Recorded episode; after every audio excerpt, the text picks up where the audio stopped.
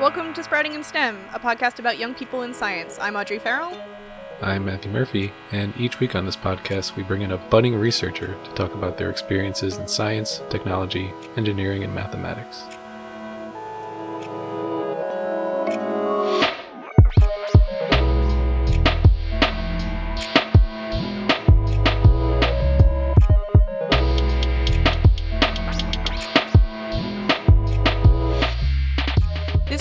Sat down with Allison Hall, a soon to be graduate student in marine plant ecology. Stay tuned for her insights on public outreach, citizen science, and policymaking. Two goldfish are in a tank. One says to the other, Do you know how to drive this thing? Oh, is that the end? yeah, that's the joke. Oh, it don't think I started like a GRE question, Oh, so my I panicked for a second. Oh, Matt, I have a, a very important question about your joke. Okay. Uh, did you Google marine science jokes to get that I- joke? You're very close. I googled marine animal jokes. Oh, I- yeah, that's pretty close. And goldfish are the first that came up. Well, it was the first one I chose. Allie, I have a question for you that I feel like I should know the answer to. Yes. Is if something's marine, Mm. does it have to be saltwater? So marine uh, alludes to saltwater. Yeah. If it was freshwater, it would merely be aquatic. Therefore, goldfish is not a marine animal joke. And I disband Matt's joke from existence. Listen. Just because I googled marine animal jokes doesn't mean I didn't click on the page that says fish and other ocean creature jokes and riddles. Oh. So your point is mute. Thank you very much. Is it mute? Or is it moot?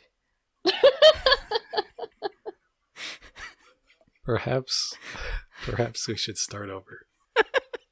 also, I study plants primarily. That would please seventh grade or seventh uh, seven year old me more than it would. But isn't seven year old you like part of the journey that got you to the present you and therefore still very much part of you in some way? That's true. I mean, I when I knew I wanted to be a marine scientist, I went through many different ideas of what I thought a marine scientist was and many different interests. But I don't know if that's unique to the biological studies or if that happens in physics. As long Yeah, as it it's does. as long as it's you. That's what we're here for. Okay. When I met you Mm. way back when in freshman year, I mean, I thought you were majoring in marching band, but mostly I thought you were gonna study marine animals. Because you were a fish Well, person. so did I. Okay. When did you switch? Um, I think I switched by circumstance. So much of what I picture my future career entailing now is based off what research experiences I got while in college. Hmm. And even though I started working on uh, a marine crustacean, hermit crabs, my very next one was terrestrial plants, and then I continued on to marine plants. And so I think I've fully switched to this point into a hopefully being a marine plant ecologist. Now you're big seagrass. Yeah, yeah. When should you be afraid of an underwater plant? When? I think when they start becoming sentient. If they start being able to withhold oxygen consciously, that's when you should be afraid. No. No? When it's an enemy. Oh no! but sea anemones are animals, I think.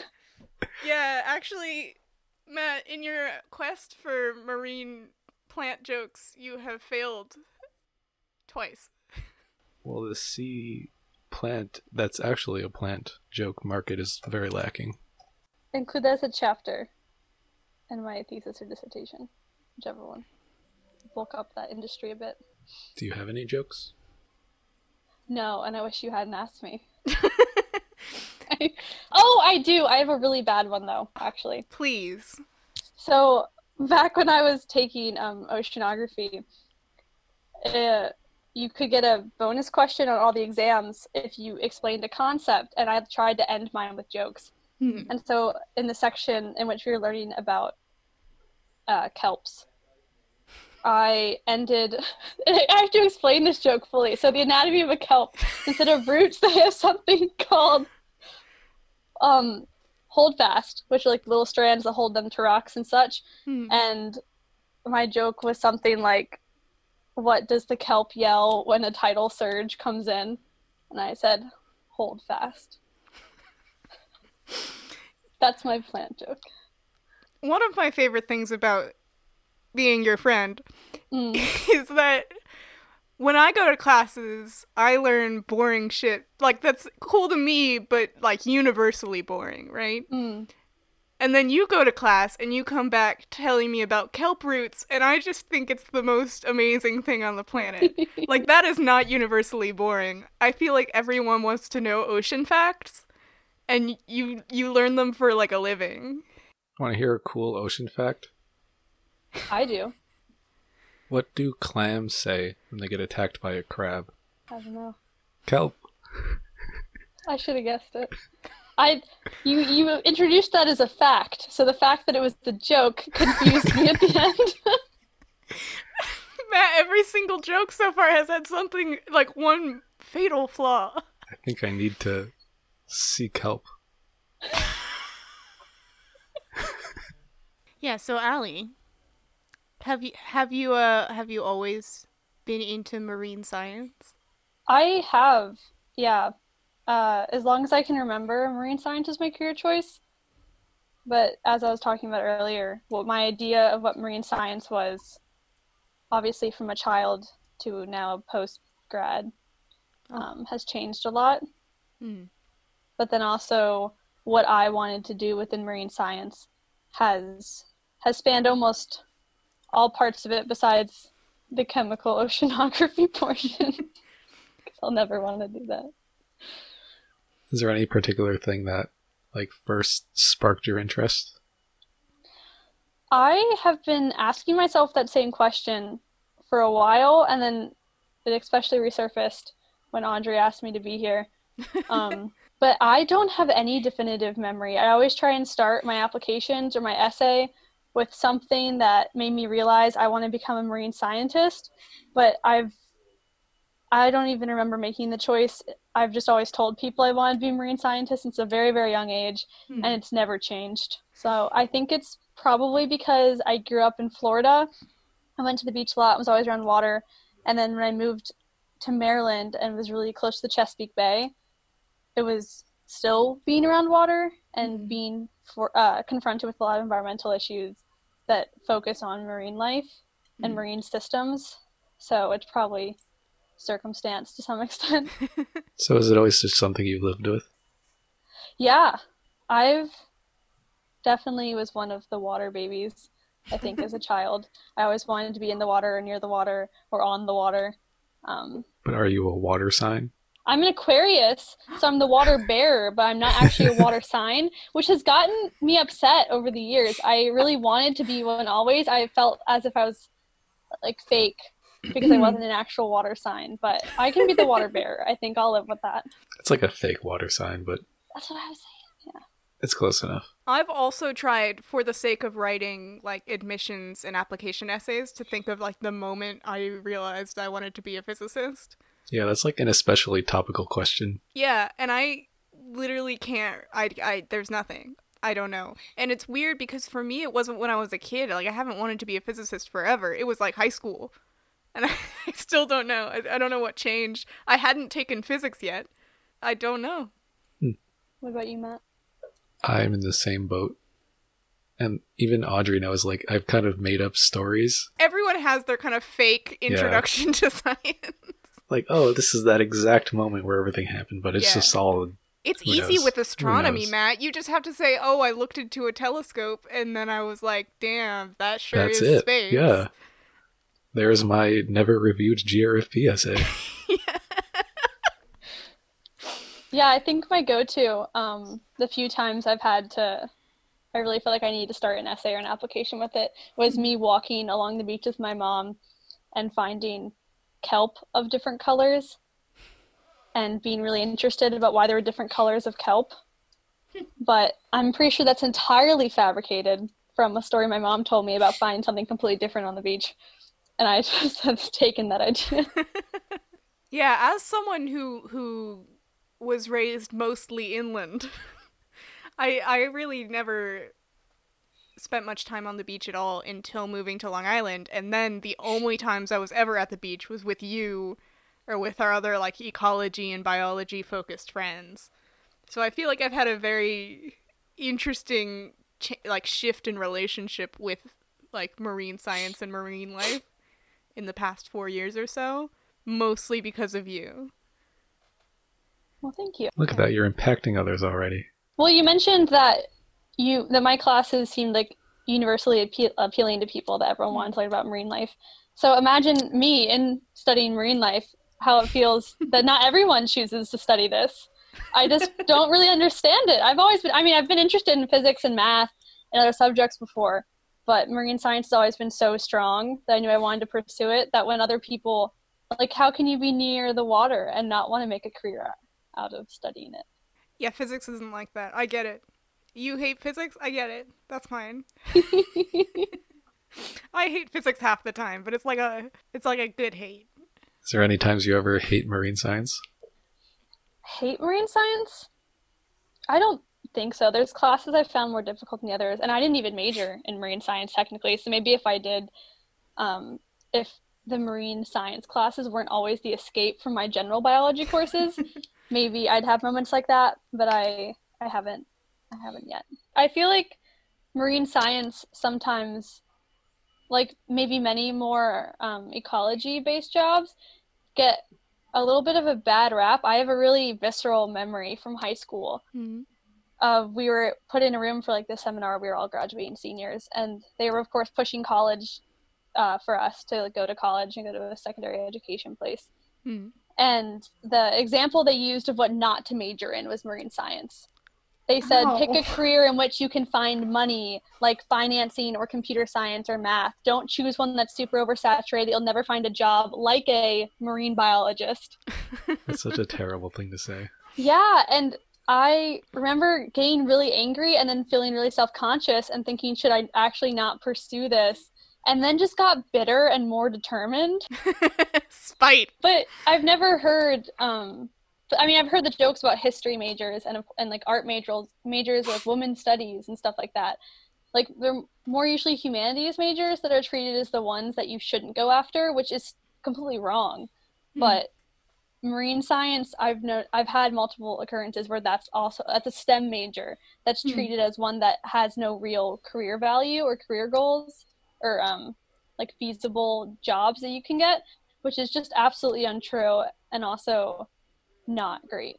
Would you say though, because I know we've had discussions before, because physics is a very wealthy field in within the sciences, and so I know we've we've talked before about marine science not really being the uh, the focus of a lot of government funding in general. Do you think that's like one of the primary hurdles that your field faces is a kind of perception that it's not worth the money?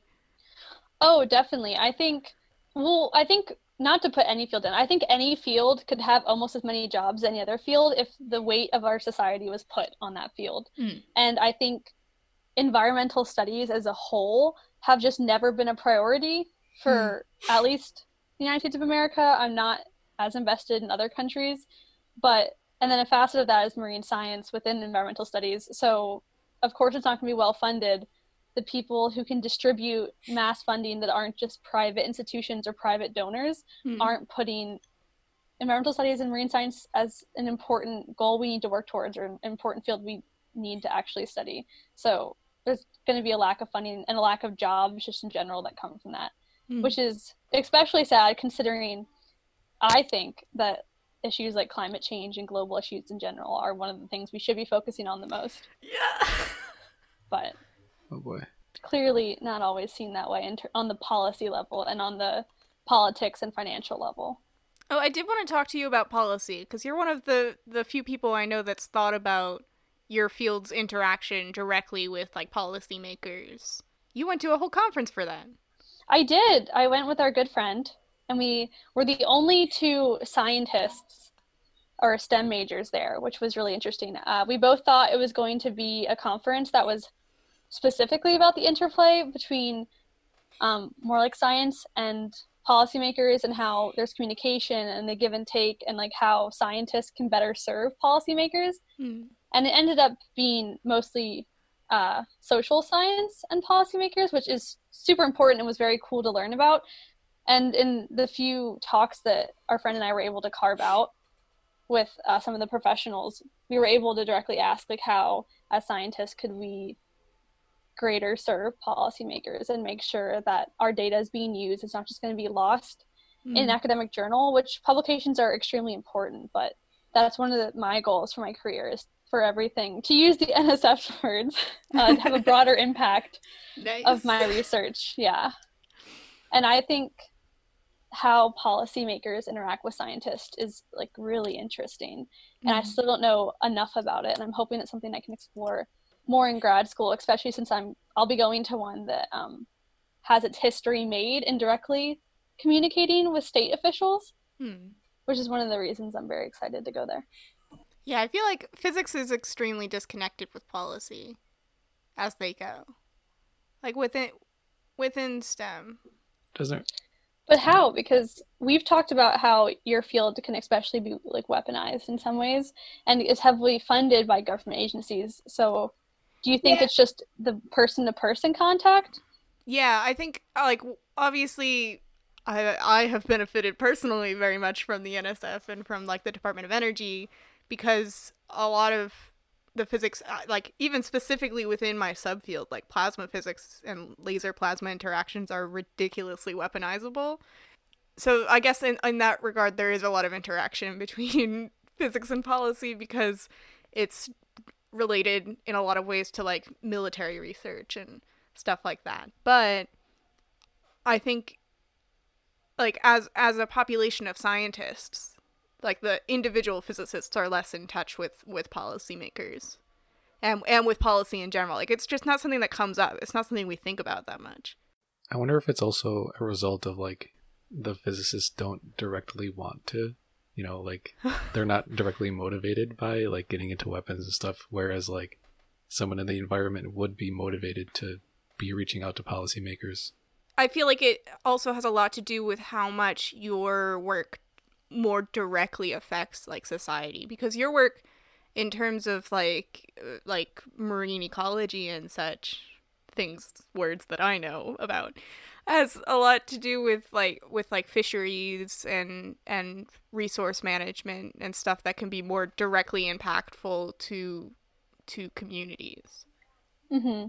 Well, so that's an interesting part of environmental studies and ecology, especially that I've noticed, is that one of the first things you you learn about in any basic ecology course, especially that of marine ecology, is um, this idea of ecosystem services, Mm-hmm. which you may or may not have heard like tossed around just in general, but it's essentially what an ecosystem service is by definition is a service that an ecosystem provides specifically for humans. Hmm. So you wouldn't say this is like a very bad example and a very small scale, but an oak tree, right, gives acorns, and Mhm. it's the fact that squirrels could eat those acorns. It's not an ecosystem service to the squirrel because an ecosystem service at its heart benefits humans.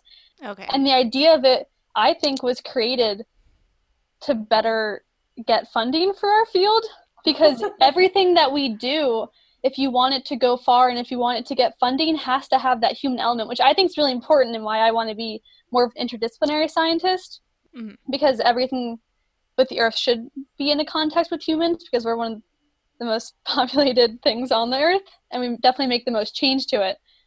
But the fact that we have even just a word to describe how each different ecosystem can benefit us and Mhm. why we should save it in terms of monetary cost, but then also just things like aesthetics or like recreation Mhm. and having fun with it. So in seagrasses, one of the ecosystem services is that it's a sediment stabilizer, st- sediment stabilizer, Mhm. and that um, it can lower wave action if it's along coasts. But we can't just study seagrasses usually for what they're doing for other fishes or other organisms unless we're also then talking about oh well how will those organisms affect our like seafood harvesting and stuff like that which i think uh, from what it sounds like from talking to you guys through you know college is that a lot of things in maybe astronomy or physics can be done purely because someone wants to figure out about it Yeah. and for the novelty of knowing and in environmental science from what i've gathered in my experience is if you want things to be funded especially if you're just getting your start it has to have a way that benefits humans Hmm. which is nice because I like the human aspect, like I said, but it's also kind of sad that you necessarily aren't going to get funding just for figuring out a new cool thing. Yeah, you can't just find ocean facts for a living. Yeah. Yeah, I, I was gonna that you you brought yourself to my next question because I feel like there is a big shift in mindset from something more oh, what's that word like like human interacting Mhm. to, when you take like the step backwards into like chemistry and physics and math it becomes so much more about just like oh we just want to know and a lot of it's justified by the fact that you can't foresee the impact that something will have. Mm. and i feel like uh, that same thing is true no matter what field you're in. You like discovering new information and you don't always know how it will be useful or how it will be important until you know it. And you can often not see how something's important until you've taken that effort to go learn about it you know and research that. So physics i feel like has a very good balance between like direct impact of like modern technology and just like fundamental information that might not be useful yet but it could be useful in like 50 years when we realize how to use this for like a cool new technology or an energy resource or something or other or go to another planet or something i don't know. But like like it's very much accepted in our field that you might not make a difference now. It, but and your research might seem kind of pedantic and unnecessary now but you know 50 100 200 years from now that could be like the foundation of a whole new field you know? It's that kind of like excitement of the unknown is a very strong driver. Whereas I, and I feel like a lot of that's because we're so well funded already that we have the space to do that. Mm. And I wonder what a field like like marine science could do if it had that kind of resource. Yeah, for sure. Well, in ec- broader, like in ecology in general, there's this idea of basic ecology, Mhm. which at its heart is finding out how things in nature interact and doing it just because you want to find that out, Mhm. which is a very, like, probably not a very good definition of basic ecology. But there's that. And then there's applied ecology, which is um, more interdisciplinary and taking what you learn and putting it in applications of conservation or mm-hmm. things like interdisciplinary with humans or social sciences. And ecology as a field is pretty new. Like we, there's definitely ecologists that go back to the 1800s and the, or 1900s, but the foundations in which ecology is studied now and the fundamentals of ecology that we believe today and is universally accepted today uh, are fairly new. And while basic ecology definitely had its time when things when studying the world as a whole was really well funded applied ecology i think is definitely the direction in which a lot of fields that are ecology based are going now Mhm. is there any of that in astronomy There's a bit of it because it's kind of like reaching, or it really has reached that same point where it's like people are asking why it really matters to us and like why we should even worry about it. And it's kind of like been on the decline, like ever since like the space race happened and like the moon landing. That was like really kind of the apex of like funding astronomy and just pumping billions of dollars into exploration and developing technologies for that and so like ever since the 60s like up through really the past few years like it's kind of just been getting worse and worse and worse but um things are on the rebound i'd say. Yeah. would you say that there might be a future like it's a, half a joke but half serious. If there was actually to be something like a space force that america created would you consider that maybe like a resurgence like an applied astronomy? That people might end up using facts and information from your field if or even if we had to start seriously looking into another planet because we've ruined this one completely or we need, have too many people we need to extend Do you think that would cause a resurgence? I mean, that's kind of already happening No. because like the field of exoplanets has like really kind of come into the field of play over like the past I mean, it's like a 20 year old field now, but it's really only been on the ground running for like the past 5 to 10 years.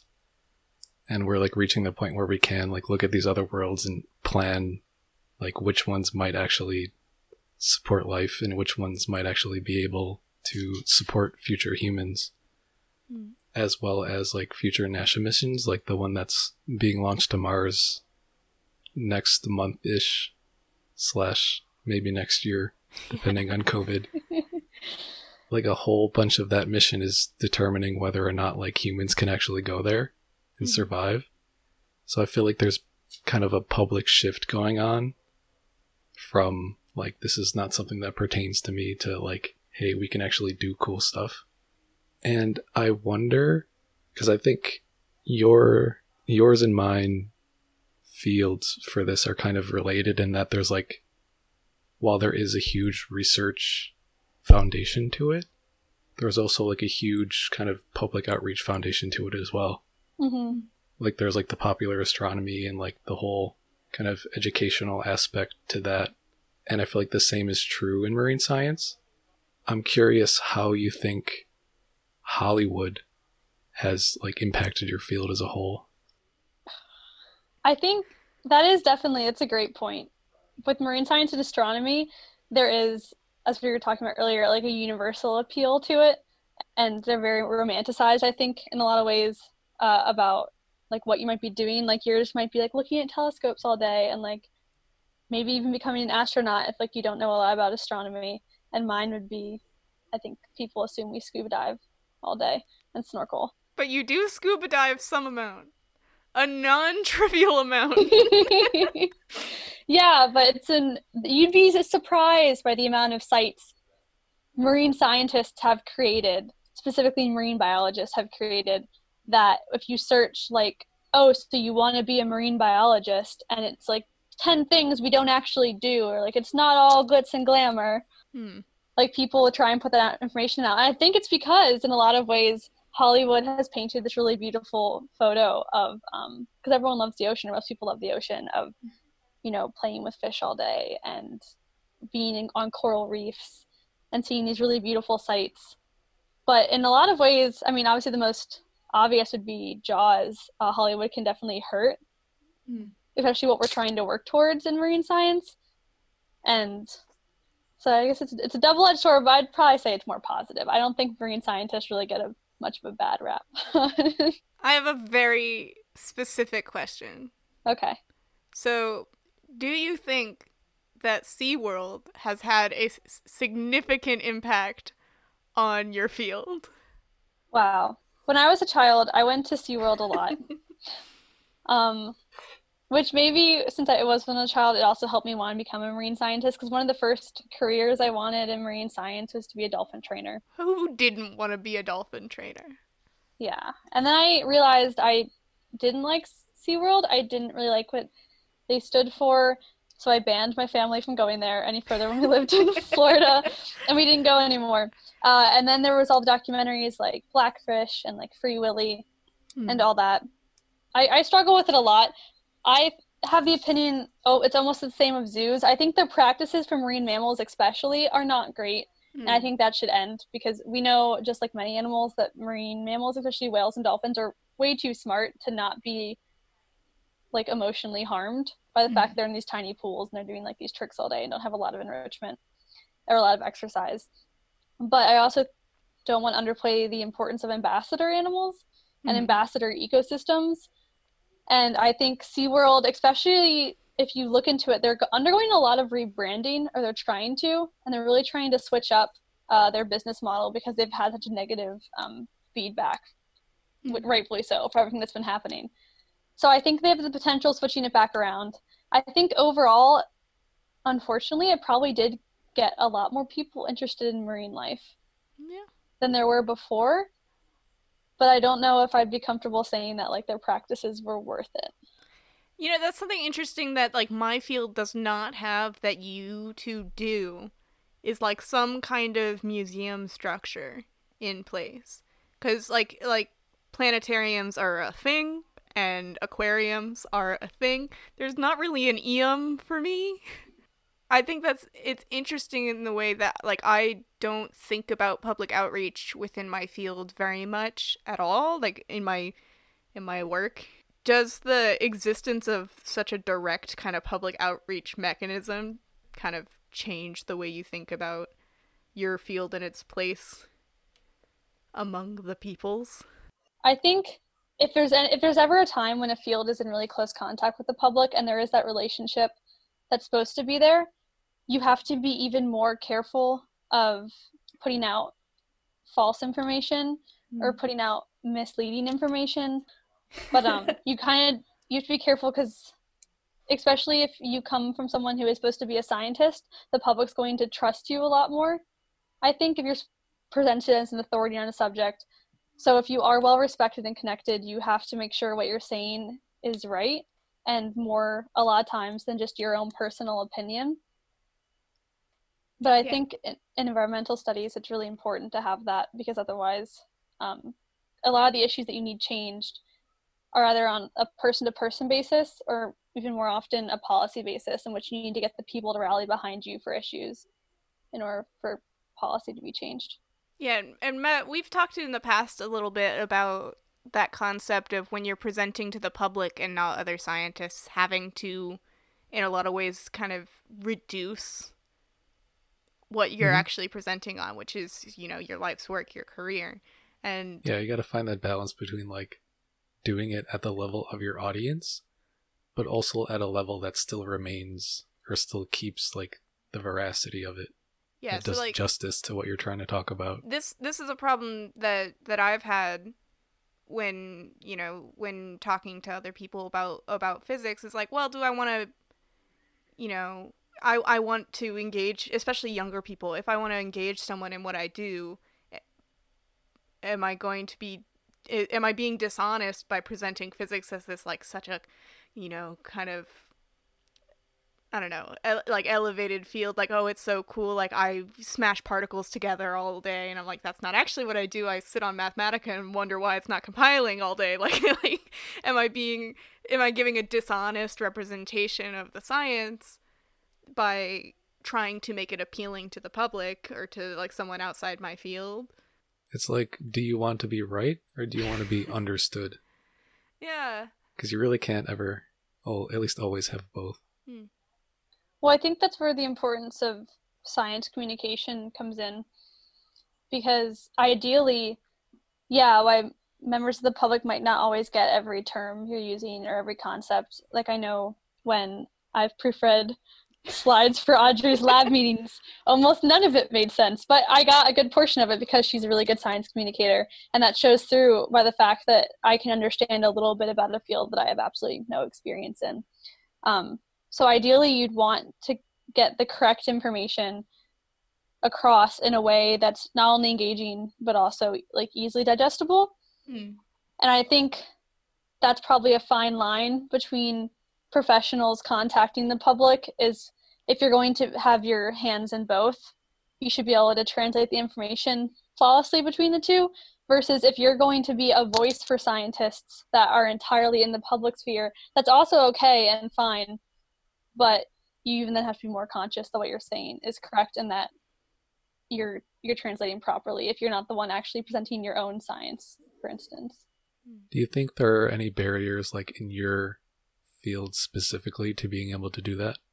having your hands in both?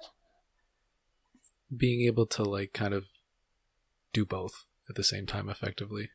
So, as someone who knew I want to have a lot of public outreach and have a lot of contact with the public, while I was applying to graduate schools, I in my email would make it extremely clear that I wanted a graduate program that put obviously not equal, but near equal weight on public outreach and science communication as the actual graduate work. And I was told by multiple of my mentor, not my mentors, but like um, people I respect and people who have already kind of made it in my field, that that wasn't a good idea and that's not what graduate schools want to see. And I've been told by people even in uh, the graduate school world that your research has to come first like as long as things don't you know conflict with your studies and your research which is the primary focus which is true but i think amongst the next generation probably there's a lot more willingness to put stuff like public outreach as a forefront something that's really important while maybe in the past it could be seen as like a distraction Hmm. and well obviously the research should be the most important Yeah, I think about this a lot. Like, I feel as if in an ideal world where like the entire public had like an interest in science, and you didn't have to like kind of break through the barriers of like. I mean, I don't want to say capitalism, but like kind of like capitalism. Before you reached people, I I feel like there would be less of an issue. Like for for physics in particular, I feel like there was such a lack of any public communication effort for such a long time that now part of why it's hard is because there's no precedent for it. Whereas, and like the only examples that you get for people communicating physics to the public are like ast- astronomers who it's like a kind of separate whole deal. And then uh like like bill nye the science guy which is yeah yeah which is like for kids but it's good. I feel like if physics had that kind of that kind kind of groundwork laid down that like marine science does with with the whole kind of aquarium system and and I've seen a lot of ecology outreach through like nature preserves and and camps and things and I think that's something that I really admire about your field and I wish that mine had and it's been so long since we've had something solidly in place like that that I don't know what it looks like anymore. I think my job there is definitely a lot easier than your job because I if aquariums didn't exist, which already they're quite expensive because they're expensive to maintain. So for people who don't even go to aquariums, the best advocate for getting people to be inspired by marine life is the actual marine life because Yeah. people can play in it and they can see it, they live near it, it's desirable and you can touch it and in many ways it's free. You can usually just stroll into a marsh or a beach if you wanted to. And so I think nature does a really great job itself in something like marine life where if as long as you live in a state or in a country that has coasts and you visited a coast or maybe you're more into aquatics you go to lakes and rivers. Mhm. but unless you're in a place where you've truly never visited the water uh, you can kind of get inspired by the water itself. You don't need a separate museum. Well maybe something like as- astronomy if you don't have a telescope and if there were no tv shows talking about space you could go into your backyard and look at the stars for sure and so i think it's also a really nice free way to do it but you know planetariums and things like that probably help a little bit Yeah. more than It's like Yeah. it's moments like these that I wish I could remember why I got into physics. So Because it's like, how did I find this? I gotta did I just like move and be like that moved because of Newton or something? Like like no. because like it's physics isn't something that you can go out and like do in a normal day and recognize that it is what it is. Yeah. Like you can go to visit the ocean and be like, hey, this is marine life. Or you can look up at the stars and be like, hey, this is astronomy. But, but like, there's no analog to that in physics, really. Yeah, and math has that the like same is issue. common. hmm I did um at my summer program last year. I we had like a there was like a big fair in the adjacent town, and so we set up like a science table to try and get people into physics. And we did all these kinds of demonstrations, but none of them are like cool physics to a physicist. It's it's one of those things where I feel like it's a very large barrier to public outreach that most of the things that physicists do aren't easy to communicate and have no like natural I guess I mean they have a very obvious natural analog because it's a natural phenomenon, but like it's not easy to see and perceive as a as a human being.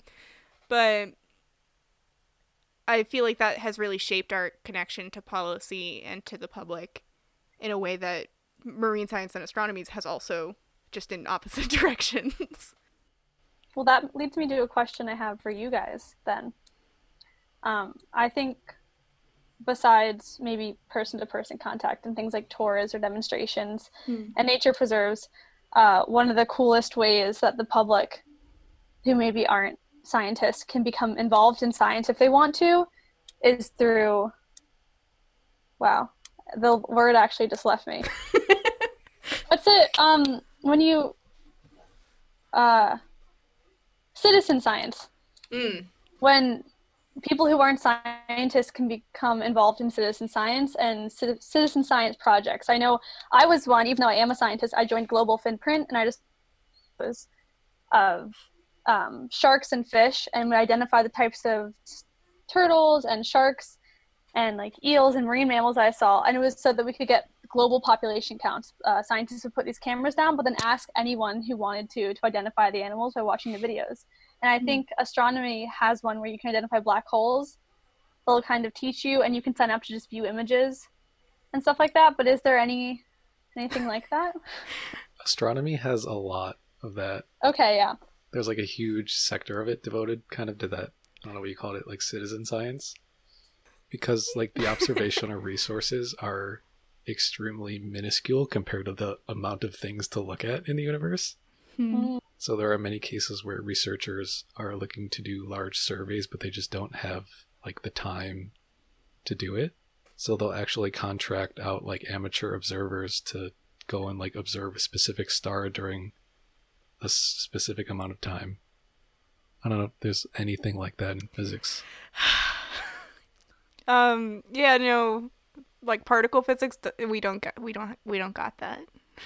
You don't trust the public to do your work? It's not that we don't trust the public. Is that the way that you probe like fundamental particle physics is with billions of dollars of machines that take a shit ton of energy, a shit ton of money, and a shit ton of people with PhDs to operate. And I like I was a tour guide at Brookhaven National Lab for a summer, and so part of my job was to like take take the public. It was that that lab is only open to the public for 4 days every year. It's like four Sundays in a row. And it's the only time anyone without clearance can go into that lab. And so my job was like to take all these people and like kids and stuff on the buses and take them to to the relativistic heavy ion collider, which is this giant, you know, giant collider. It's a huge ring. It's like several miles across and it's like very cool, but I like while I was there, I realized if you don't know what it's doing, you walk in and it's like, wow, that's a big pipe. It's not that intriguing to look at, even when you have the opportunity to show people, which you don't that often because security clearance. But yeah, I think I think one of the most interesting things that my field has to offer is not things you can like look at like in a museum it would be software. I think a lot of physics software is super cool like simulations. But maybe that's my bias as a simulationist but like i think it's super cool that we have a lot of like interactive resources for modeling cool physics phenomenons. Phenomena? Phenomena. I think that's super cool, but there's not that much emphasis on that in terms of like public communication. Be like, hey, look, you can like press like type in this code and then it like fucking wiggles. Isn't that rad? Anywho, that's something I think marine science does really well for obvious reasons. But I think you're the out the outreach side of like ocean physics and marine science and ecology is like so much better than what we've got. I'm curious what exactly you want to do in terms of public outreach. Like if you have anything specific in mind or like any specific avenues you want to follow. I don't know if I know specifics yet, only because I think because I still want to primarily be a scientist, any outreach is going to have to do with the science that I'm doing. Hmm.